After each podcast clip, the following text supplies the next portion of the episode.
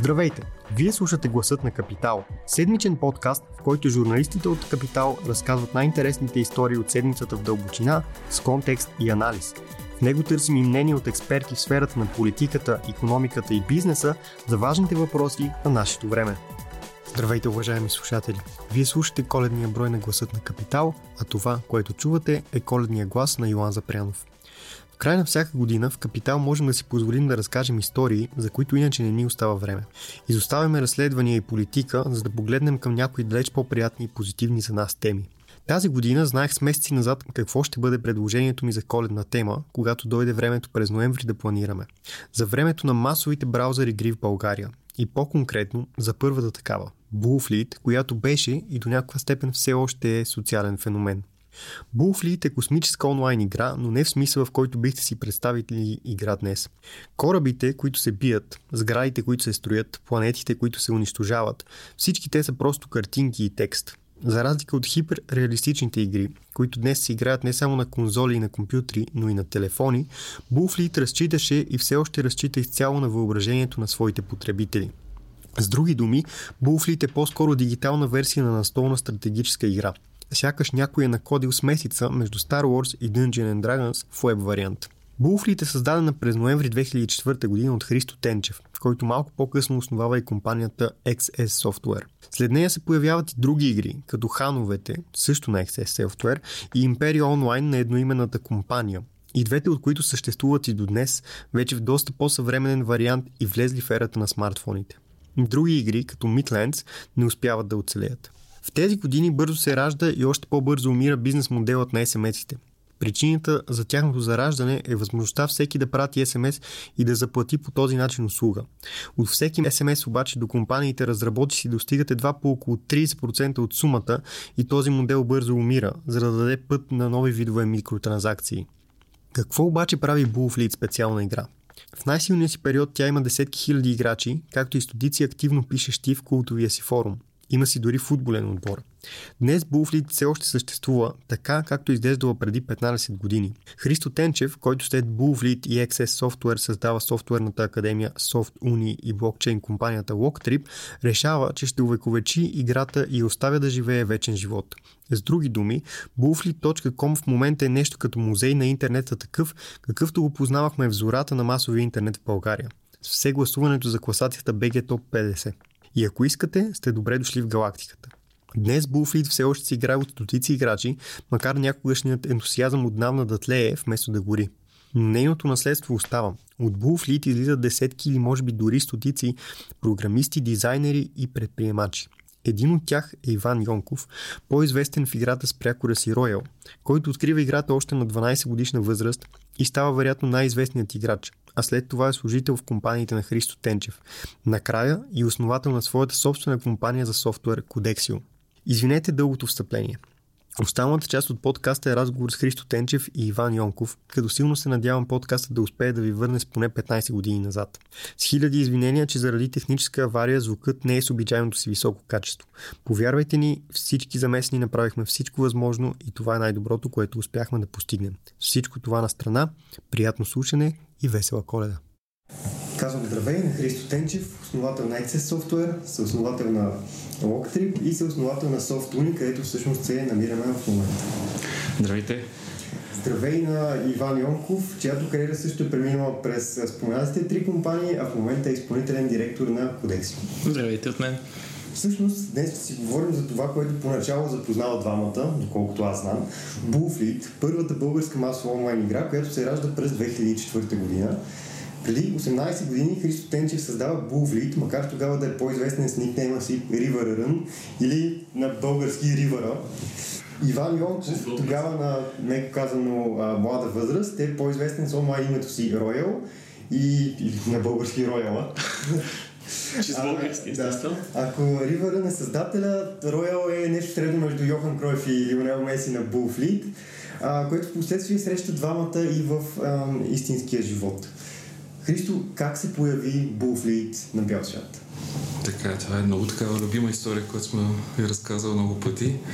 две хиляди и четвърта ноември месец, тогава спомня, че купих домейна на играта, а иначе идеята се появи малко по-рано, като играех една подобна немска игра в браузъра.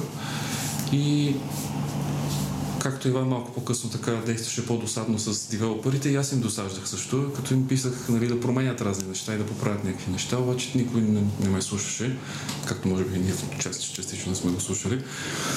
И така всъщност се, се роди желанието да си направя моя собствена игра, защото, защото не ме слушат. Оттам разбрах, че трябва да се науча да програмирам, и в това време нямаше академии, с каквото можеше в интернет и от книги да се научи. Скълъпих нещо, което приличаше на игра, и го кръстих Булфлит от идеята за българска флота. И то беше всъщност най-вече защото се бях хванал на бас с мой съученик. Аз бях в дванайсети клас тогава. Той каза, че не мога да го направя, обаче стана, че стана нещо, което приличаше на игра. И го играхме в началото с моите приятели в училище, после целия клас играеше, после всички класове играха, после цялото училище играеше, и изведнъж почваха някакви други хора се появяват. И по едно време помня, че гледах броято, че беше стигнал до хиляди играчи вече, които играеха. И а, това, че други хора м- се радват на това, което си създал, е, е изключително мотивиращо, и всъщност ме накара да вкарам повече усилие в, а, в него. Това, че игра също допринес с това, че обедини и други хора около него, които искаха да му помагат, включително Ванката. И това беше началото. А защо Bulfleet? Нещо средно между Dungeons and Dragons и Star Wars? Ами идва директно от българска флота. Това ми беше идеята. Да, да, но самата концепция. Бил си космически маняк. Да, аз съм голям космически маняк. Много обичам и Star Wars, Star Trek, Stargate. В частност немската игра, която играх, тя също беше космическа, и аз просто тръгнах по нейните стъпки, като промених нещата, които смятах, че за мен са по-логични. Mm-hmm. Как се появи Royal в Bulfleet и на колко години всъщност беше тогава? Преди малко, докато се опитваме да направим нещата с записа, Христо ме пита, ти не се разболяваш, като ходиш постоянно по тениска. Та, бях на дванайсет години, нямах дванайсет всъщност, и защото съм роден късно през годината, и бях болен. И тогава обаче още бях съвестен ученик и търсих как да си писани домашните. Звъняхме си по телефоните преди с учениците, само че вече в така зората на интернета започнахме да си пишем в ай ар си. Мирката, както му викат на български. Не? И аз а, не ползвах Мирк клиент, а, такъв онлайн клиент в а, един сайт на един приятел. И през него влизах, той ме аутоджойнваше в неговия канал, и после аз си влизах в канала при съучениците и исках да питам за домашни. И така вечер си влизам да питам за домашни, след училище трябва да се свърши втора смяна и да ги питам.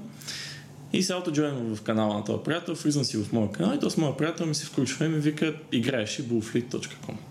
Викам, не. И цъкнах.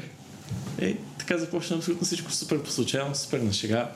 Дори не нямах представа какво е това. Никога не бях виждал игра в браузъра, беше ми супер странно. Натискам построй първо ниво и някакъв борач ми върви там, и трябва да го чакам, моля ти се, как ще чакам. Кога в Counter-Strike или в джи ти ей си чакал така? Въпроси към двама ви, те като най-може би ранния а, любител на такива игри, тъй като един от първите играчи реално в Bulfleet. Какво е привлекателното на една игра, която е буквално картинки и текст? Той, за мен всъщност това е впечатляващото в цялата работа.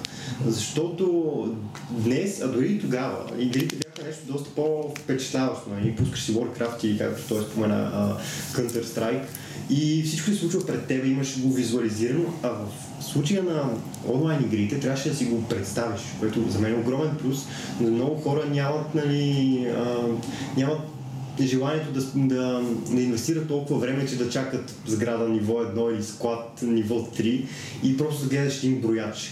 Какво ви м- дръпна към тази концепция? Ами аз си размишлявам много върху, върху това, нали, то е свързано с развитието на, на компанията във времето с игрите. Според мен най-силният фактор е социалният фактор, който този тип игри представиха за тогава. Защото това е две хиляди и четвърта, когато беше началото на, на мултиплеера в игрите, ако помните. Първо, те първо бяха синглплеер, имаше мултиплеер, който беше на един компютър, нали, Hot Seat. И след това вече се появиха възможности в игри, като мисля, че Duke Nukem беше една от първите от към а, а, шултерите, които предлагаха мултиплеер. Quake, StarCraft, първата играхме, Age of Empires играхме тогава мултиплеер. Той беше в локална мрежа за осем човека. StarCraft имаше всъщност и, и, и интернет игра. А пък браузър играта, макар и по-проста във вида си, ти позволяваше да играеш с хиляди хора едновременно. И оттам частта, която е с въображението, според мен също играе роля, защото браузър играта, тя ти представлява един сет от правила, които са логически свързани и които провокират да се вкараш в ролята на някой. В случая на Булфлит е в космически командир, който изгражда своя собствена планета, върху нея има много сгради, трябва да прави проучвания, трябва да прави армия.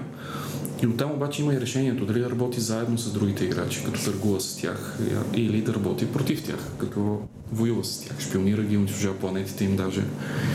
Според мен тази социална част е най-силното нещо, което браузър игрите имаха пред всички останали други за този момент.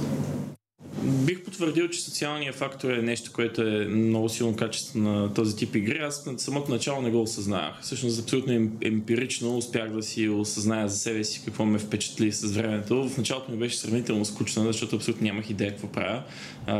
Аз не съм от хората, които четат менюалите, така че нямах идея каква е целта на играта, просто цъках а, произволно. Но какво ме впечатли наистина, да се върна, да се върна на въпроса, когато осъзнах защо тази игра съществува, какво, какво прави, успях да си осъзная за себе си, именно, че тя е един малък мокъп на това, какво представлява живота. Тя е военно-икономическа стратегия, малко и много в живота сме военно-икономически настрой. И налага ни се да градим някаква икономика, налага ни се и малко и много да се конкурираме с някой друг и да играем в съюз с някой друг. И тя е много хубава, хубава площадка, на която можеш да си оттренираш това, което ти предстои в живота, особено когато си на дванайсет години. Може да се сблъскаш първо с това онлайн и след това да го пробваш живота. А, така че определено това... Даде ли си звезда на смъртта в живота? В живота...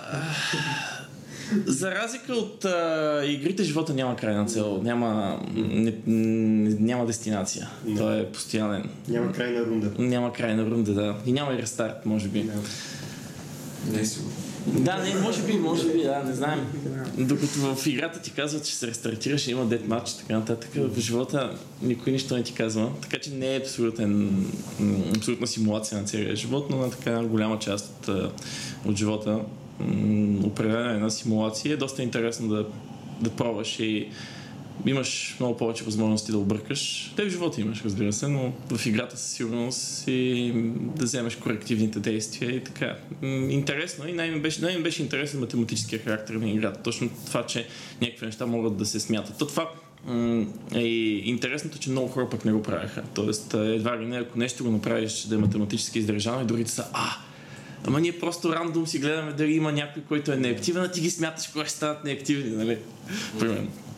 Това да намериш математиката в нещо, което изначално не е измислено да има математика в него, и поне така си мисля, м- също беше доста интересно. И...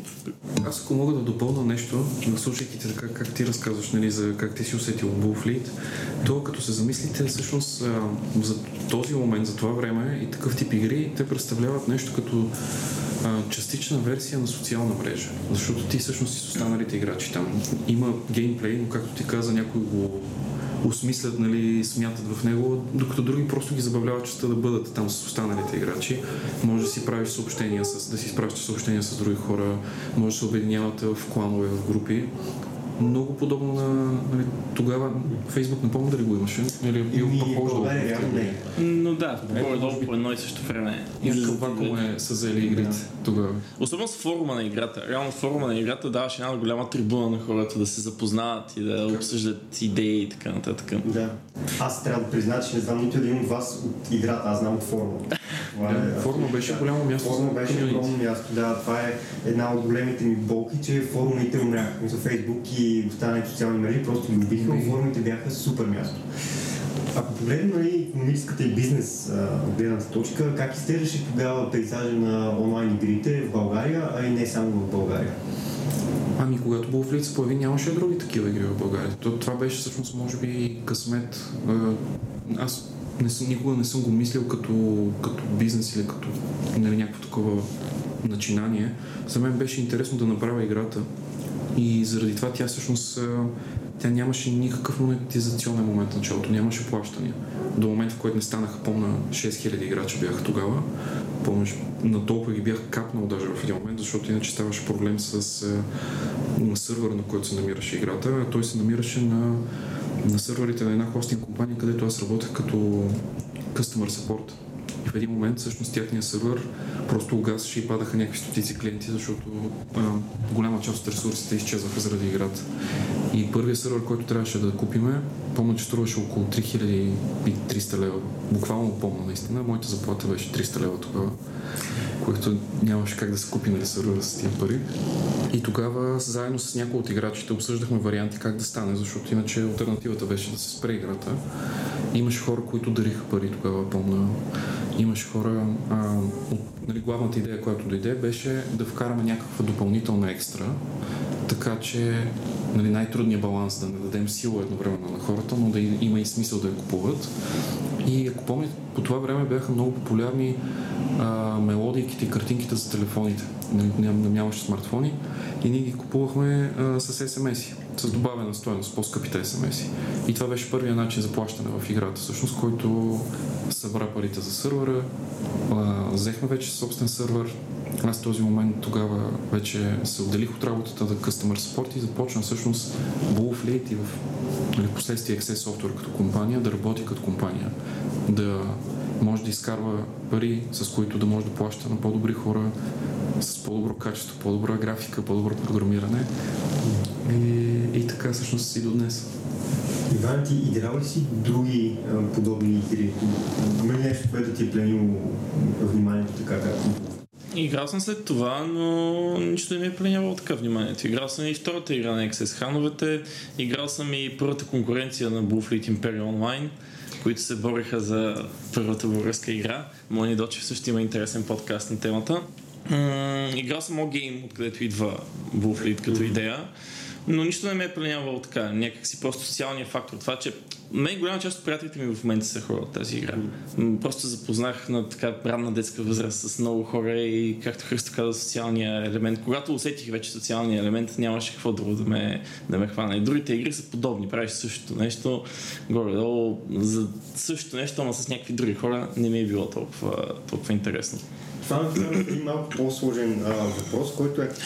Например, в момента все още има Bulfleet, който изглежда така, както изглеждаше и преди петнайсет години горе-долу, но няма, например, Midlands. И защо хановете и, и Imperia Online, която, т.е. споменано ти предполагам, не може да отговори за Imperia Online, се развиха да бъдат повече към това, което в момента към две хиляди двайсет и втора година са онлайн игрите, с анимациите и вече не е толкова на въображението, а ти да видиш как твоите войници отиват и завземат нечия крепост. Ами да, директно ще отговоря. Значи в случая за Bulfleet това беше наше решение, ние да си я запазим играта както си беше, така че тя е като някакъв символ, Hall of Fame за нас. Затова изглежда както е, затова има там няколко стотин хардкор фенове. Ние сега до голяма степен издържаме играта, макар че и някои от играчите продължават да си заплащат в нея, просто я пазиме с тази идея като символ за икс ес. Даде пример Midlands, а, тя не беше успешна игра. В смисъл, мен лично много ми харесваше и, имаше, и, и до ден днес знам, че има фенове на играта, но нейните разходи бяха по-високи от приходите mm-hmm. и въпреки многобройни опити, които имахме да, да я поправиме. И няма как икономически да издържи такова нещо във времето. Докато хановете, Imperia Online и други игри, които са запазили във времето, са намерили начина да, да се адаптират към желанията на, на, на потребителите. Все пак са минали едни осемнайсет-деветнайсет години от тогава и много неща се променят около нас, включително и майндсета на хората и тяхните желания. И ти или трябва да се адаптираш, или просто в един момент ще стигнеш до момента на Midlands, в който разходите ще бъдат повече от приходите и играта трябва да приключи. Кога, кога дойде този момент, в който вече започнахте да добавяте някакви анимации към игрите и да ги правите по-близо до това, което са в момента, отколкото това, което бяха в зората на масови интернет в България? Ами да ти кажа, ние винаги сме се стремяли към това нещо. Просто то опираше и до таланти и възможности, които във времето, според мен, хората от нашия екип и изобщо хора в тази сфера, които са присъединявали, нали, в бъдеще към нашата компания или към други компании, са развивали като такива умения. Може би така беше в началото. Сега последните години е... То е абсолютно задължително. Просто имаш едно море от игри. За мен най-любимото като сравнение на момента, който беше тогава и сега, е, че преди време играчите си търсиха игрите, а сега игрите си търсят играчите, защото са адски много. И това много променя самия майндсет и на геймерите, а и на компаниите, които правят игри. Кога това от една страна към теб като създател и от теб, а, към теб като играч? То трябва да са два отделни въпроса. Кога бе най-високата точка на Bulfleet? Периода две хиляди и пета шеста до седма според мен. Тогава най-вече. две хиляди и шеста може би е било най-високата точка на Bulfleet от към масовост, различни вселени, които имаше такава посещаемост, поне по форма, ако погледнеш, сигурно пише после най-висока активност тогава в момента. Аз не помня точно кога, а, но трябва да е някъде в тези години, които ти, ти споменаваш, с а, повечето селени, които пускахме. И помня, че имаше един момент, в който сравнявах така играчите и темповете на растеж на, на хановете и на, на Bulfleet. И в един момент ми направи впечатление, че хановете просто расте повече от Bulfleet. И тогава решението, нали, да насочим определен тип а, ресурс на там. А, помня как имаше такъв момент, в който се чудих за това нещо, и, но не помня кои години беше. Какво е обяснението, че има по-малко хора, които играят Bulfleet, но те общо в продължение вече петнайсет години го играят почти религиозно? Да. Ами, sci-fi като тематика, не само в игрите, а, по данни е м- м- малко по-малка сфера на интерес на хората спрямо други. А, не бих казал нишова в никакъв случай, но е малко по-малка. От друга страна обаче е много по-хардкор, т.е. по-лоялна, голяма лоялност има в феновете си. Не мога пак да го сравна с Star Wars, като се замислите. Сега всички познаваме хора, които не му се кефат и не са го гледали дори. Обаче пък тези, които са го гледали, най-вероятно са го гледали по минимум пет пъти, ако не и повече. Yeah. От тук и до сравнението и за Bulfleet и хановете.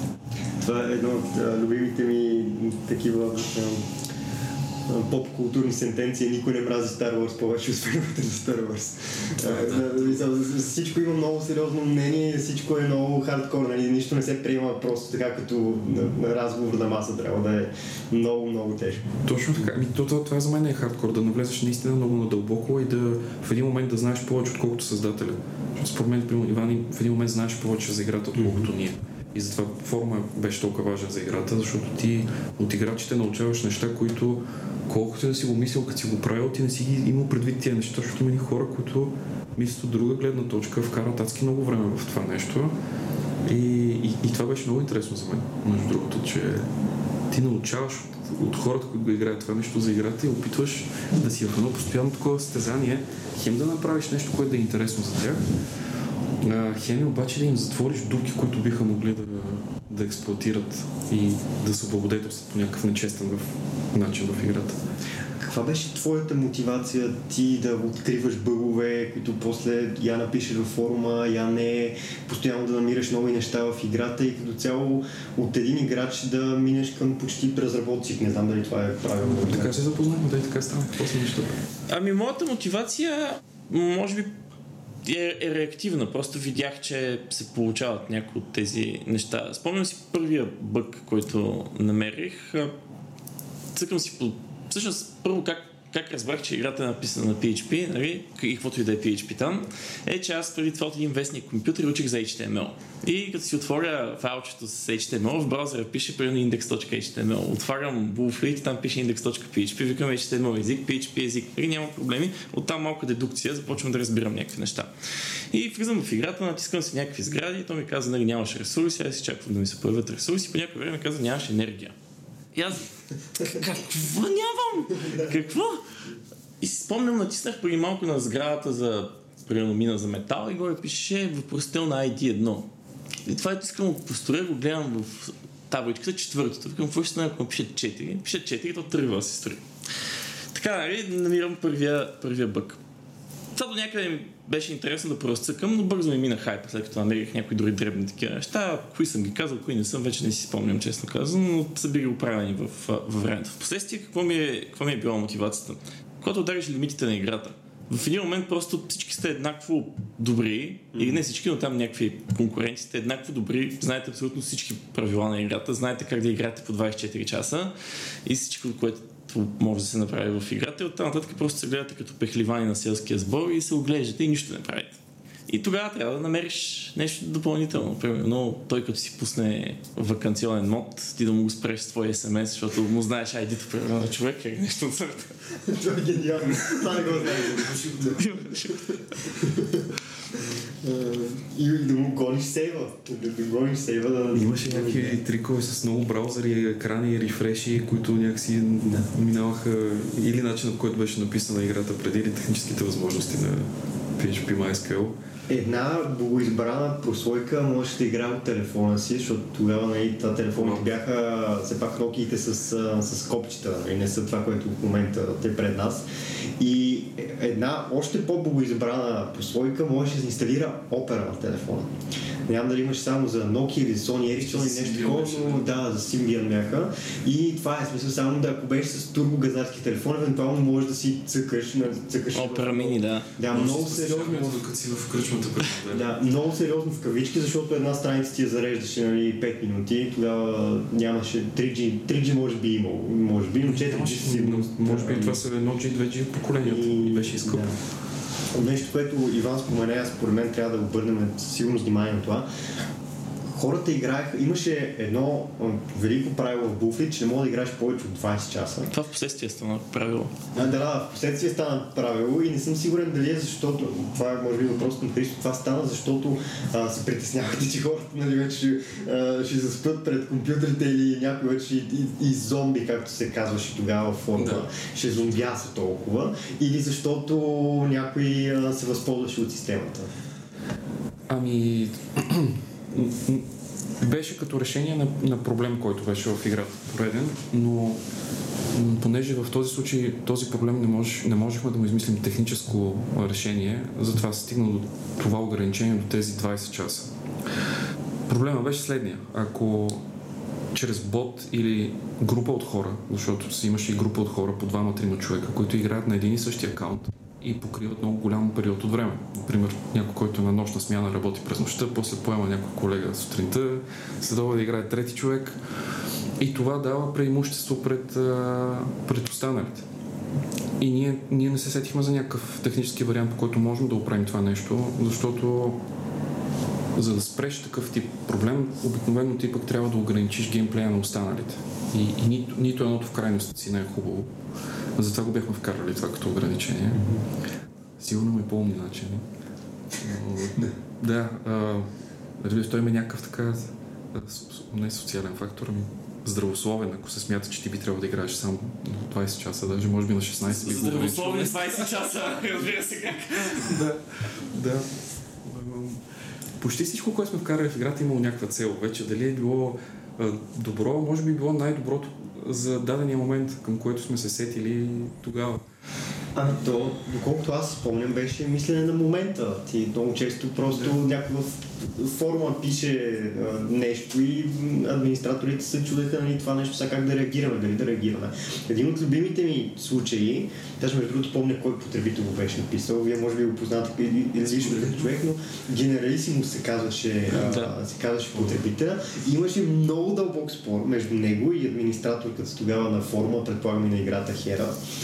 А, той беше написал на друг играч на лично съобщение "Духай" и съответно беше бандът, което е нали, нормалното, но той беше изнесъл семантична лекция как това всъщност е глагол, който вятъра прави действие и не може да бъде приета по този начин. Така, в крайна сметка си остава бандът, но едно от нещата, които ми е, съм запомнил, че човек може толкова да защитава нали, това, че по мек начин е да псувал някой, само и само за да не бъде баннат, нали, да. че, че е прав. А, в крайна сметка е прав.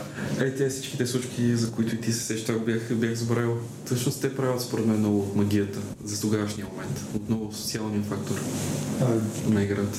Ако мога да добавя, имаше футболен отбор на Bulfleet, имаше а, раздел, в който хората пишеха страшно много разкази, пишеха а, стихове, да. а, всичко имаше. Беше, форума беше място за всичко и всички. Дори имаше хора, които бяха спрели да играят и продължават да влизат в а, форума.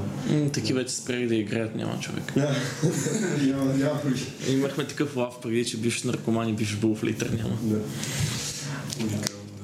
А, кога, кога стана м- Но кога премина по-скоро към алумни на секцията на Икс Ес Software Bulfleet?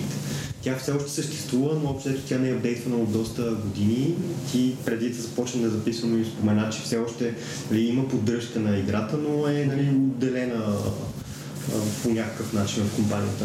Не помня точно момент да ти призная нали, коя година беше, но беше момент, в който имахме определено явно разходите на играта са били повече от приходите и то не е сам, не опира само до това нещо, ами тези игри изискват поддръжка и нали, по някои проблеми при тях те разфокусират отново нещо, което искаш да направиш, така че и въпроси на фокус а, на компанията върху това, което иска да постигне. И тогава помня, че обсъждахме нали, дали да я спреме и някакси никога не, не го почувства, че е правилно да я спрем. Нали, все пак компанията вървеше и изкарваше си своите доходи и нали, те до ден днешен на практика доходите от другите игри поддържат тази игра, което ние... Сме факт, че днеска си говорим с вас нали, за, в такова интервю за, за нея. На нас също не е много дълбоко в, в душата и тогава взехме това решение. Аз, аз го помня, просто не помня коя година беше. Че играта я капсулираме, запазваме си я, тя е нашия Hall of Fame а, и се стремиме другите неща, които правиме, да са толкова успешни, че да ни има и нас, и нея в компанията. А кога вие двамата се запознахте лично и той първо, колкото знам, стана служител на Икс Ес Software, след това нали, в момента си да бонов и да предприемач? Точно така. Ами... Малко по-далече започна. Ти, ти зададе нали, преди въпросите, защо играчите ги правяха тези неща. В началото игра, в играта имаше много бъгове, откровени и такива технически проблеми и, и причината за тях всъщност в голяма степен съм аз и основните, основните момчета, с които работихме в началото. Всичките бяхме приятели, които се учихме да програмираме. В един момент обаче ние качихме уменията си, тези проблеми по-скоро дали, не изчезнаха, но намаляха драстично. И там се намесиха вече точно хора като Иван, който обединява една такава, според мен, природна интелигентност, плюс тинейджърско его в този момент. И това беше неговата мотивация да открива такива хитрости в играта, които не са технически проблем, но са хитрости от всичките тези правила, които играта създава. И покрай тези неща се запознахме. Помня в, в началото във форума, мисля, че за някои от нещата банката си признаваше, за някои от нещата хитрееше, но все пак си говорихме. И... А, тия родове трябва да се качерят по някакъв начин. Да, да, точно така. И все пак си го открил той. А моя спомен е, макар че вече малко размит в годините, че в началото така си говорихме, говорихме онлайн, нали, разбрахме кой откъде е, подпитвахте, нали, искаш да правиш някакви неща назад във времето с Хера, всъщност действаше и тя си те беше харесала. И в началото мисля, че беше кю ей, нали, тестър, всъщност точно в това, което беше силен. Решихме, че трябва да стане професионално това нещо. А вече днес как се развиваш, може да разкажеш и на мен, също ми е интересно. Добре, да кажа аз няколко думи, да аз с Христо първо си пис... В форума не бих казал, че много сме си писали, по-скоро на Ай Си Кю бяхме минали в някакъв момент. Да, мисля, че той ми прати лично съобщение с номера си и така. Това беше едно от фактите, че Ривъра много не влиза. Да. Такъв момент от Ривър трябваше да прави други неща. Той май беше в сесия по едно време, да учих в технически, някакви такива неща си спомням от разговорите ни, но съм напълно вече позабравил някои неща. Да, после се запознах и с Надя Хера, както казахте. С нея също сме си писали доста по различни такива месенджери, пак така Ай Си Кю, после Ар Си. В последствие, може би две хиляди и седма-осма година започна едно такова комьюнити от а, играта да да ходи. То сигурно са ходили и преди това, но тогава аз разбрах да ходят по Каляка Рокфест. И с някой от тях отидох тогава. Там се запознах с някоя част от екипа. Тогава, може би и с Надя съм се запознал тогава. И в последствие пък а, една, едно друго момиче, което играеше и беше започнало да работи в Икс Ес Деница, Кири, по-известна като Кири, всеки вика така, въпреки че не се казва така. А, Тя дойде пък на Спирита в Бургас две хиляди и осма или две хиляди и девета, не си спомням, в, да, в Бургас очевидно, и се запознахме тогава лично и тя вече беше доста надъхна и по играта, по която беше започнала работа да си събере екип и тогава ми така беше супер силно влязла с това да започне като Кю Ей в Икс Ес и, и така, тогава Тогава дойдох в офиса, запознахме се и налично с Христо, защото преди това не се бяхме виждали лично, само с Кери, с Надя. И така се запознахме. Как, как минаха нещата след това? Да, започнах първо дистанционно да работя в дванайсети клас в Икс Ес. Оговорката беше като завърша да дойда в офиса. Това беше такова условие на Икс Ес. И аз го приех много лично. На девети юни се върнах от Турция от бала ми. Качих се на влака. Дойдох в София в девет вечерта и в другата сутрин вече бях на работа.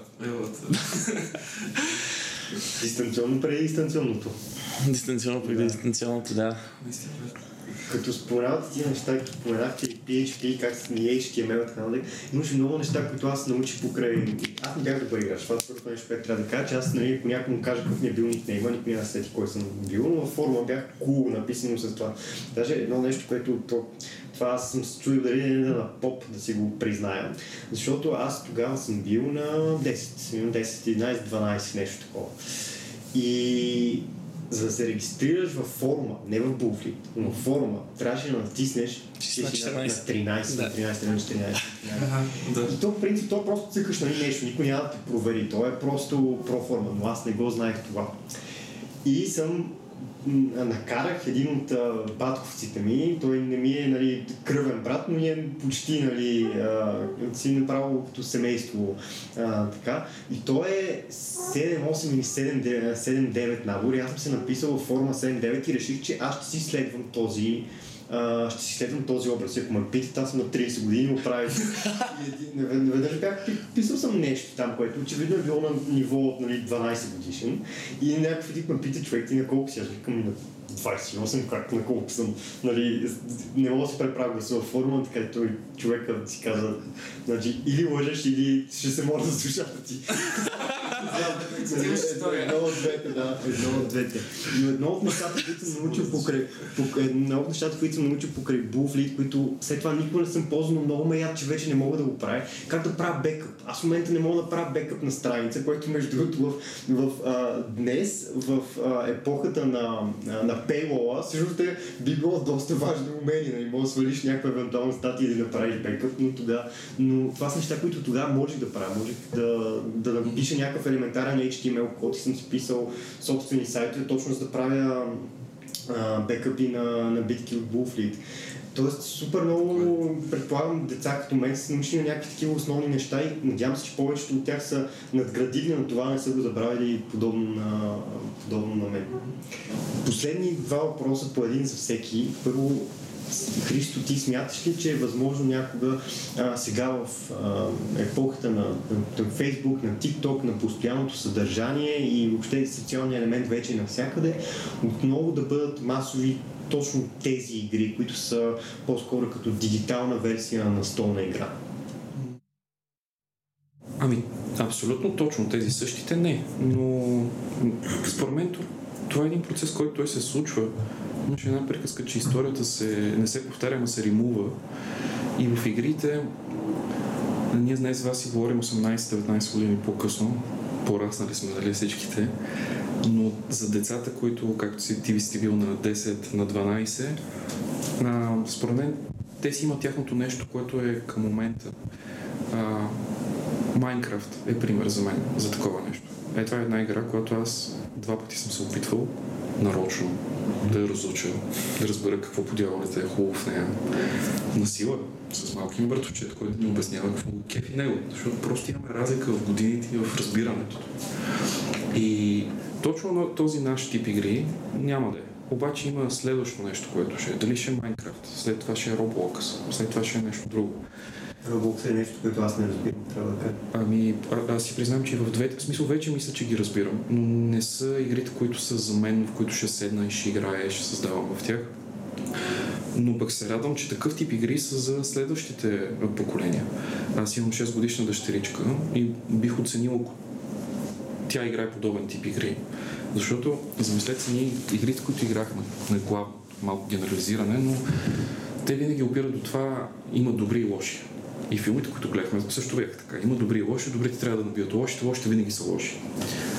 А, не, че в Minecraft ли няма някакъв такъв тип концепция, но някакси забелязвам, че в следващите такива поколения на тях им е по-интересно да работят заедно и да изграждат неща. Не, не чак толкова да набиват другия. Има ги и тия игри, разбира се, но се прокрадва някакъв такъв тренд, който забелязвам, който мисля, че е хубав и градивен и полезен. А, това е лично мнение последното. Бе, виж ги в Майнкрафт какви неща правят. Там има такива, дето се чуят как да се изцакат едни други. Да, основното ти е все пак креативността. Така, така. Нали? Да. И последният въпрос към Иван или по-точно към Роял. Той ще дойде с, а, с една предистория. В един момент, след като ти както спомена, след като спечелиш някаква рунда или след като си вътре дълбок в рунда и всички горе-долу са еднакво добри, понякога някому ставаше скучно. Ти се беше захванал да направиш и направи нещо, а, което а, най-силната единица в Bulfleet беше звездата на смъртта. И тя беше с картинката на недовършената звезда на смъртта от Star Wars. Все още е така. Аз ще в самата статия и в а, статията към подкаст ще сложа снимки да видят хората за какво става дума.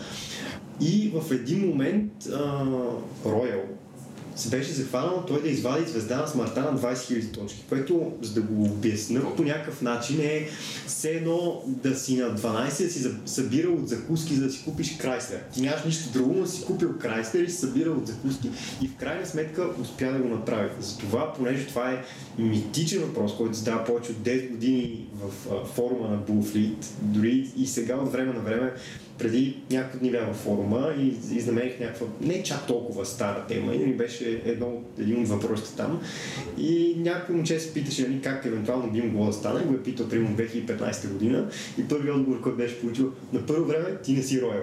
Затова, понеже Роял е тук при нас, ще го питаме как се вади звезда на смъртта на двайсет хиляди точки. Тук трябва доста контекст за хората, които ще слушат разговора, но в общи линии едно от нещата, които има в играта е да си събориш икономиката, която си изградил. Тоест някога този акаунт е бил на над двайсет хиляди точки с сградите, мините и така нататък. И имал някаква друга флота, с която да се бие. Просто това, което направих е, събрах много от така наречените мегатранспортьори, за да си държа ресурса. Малко флотичка да бия тия по-малките от мен да ги грабя, малко икономика да ми носи ресурси и така и си събираш. Като пчеличка от цвят на цвят, събираш ресурси, пускаш сателити. Сателити трябва да пускаш шест хиляди двеста и петдесет сателита за енергията, която е нужна за гравитационните сили. Пускаш си ги гравитационните сили, те се правят две седмици. През тия две седмици мегатранспортерите си държиш ресурса постоянно във въздуха, за да не ти го счупят. Няколко пъти съм си закъснявал за сейва и са оставали двайсет секунди, докато някой ме удари, така че съм реагирал много бързо. И в крайна сметка стават и гравитационните сили, сателитите, които са шест хиляди двеста и петдесет, те са тринайсет хиляди точки са ни посели, защото са по две точки всеки, събаряш си ги, падаш обратно с точките, пускаш си звездата на смъртта, отиваш и си разбиваш мегатранспортерите някъде, събаряш си всичките мини през менюто за събаряне и така падаш на, не знам, доста по-малко от двайсет хиляди бях тогава. Нещо се впечатля. Аз съм казал без думи, той да, да, да, това е най-якият отговор, който може да се надявам. Благодаря ви изключително много и на двама ви, а, на всички, които слушат преди и след Коледа, ви пожелавам а, весели празници, както и на вас. И добави се. Весели празници на всички. Весели празници. И също благодарим за инициативата. Ако този епизод ви е харесал и искате да слушате новите епизоди веднага, щом излязат, абонирайте се за Гласа на Капитал в Apple Podcasts, Google Podcasts или Spotify. Обратна връзка може да ни изпращате на podcast at capital dot b g или в познатите ви профили на Капитал във Facebook и Twitter. Музиката, която чувате в този подкаст, е написана от композитора Петър Дундаков специално за Капитал, а епизодът монтира Тихомир Колев.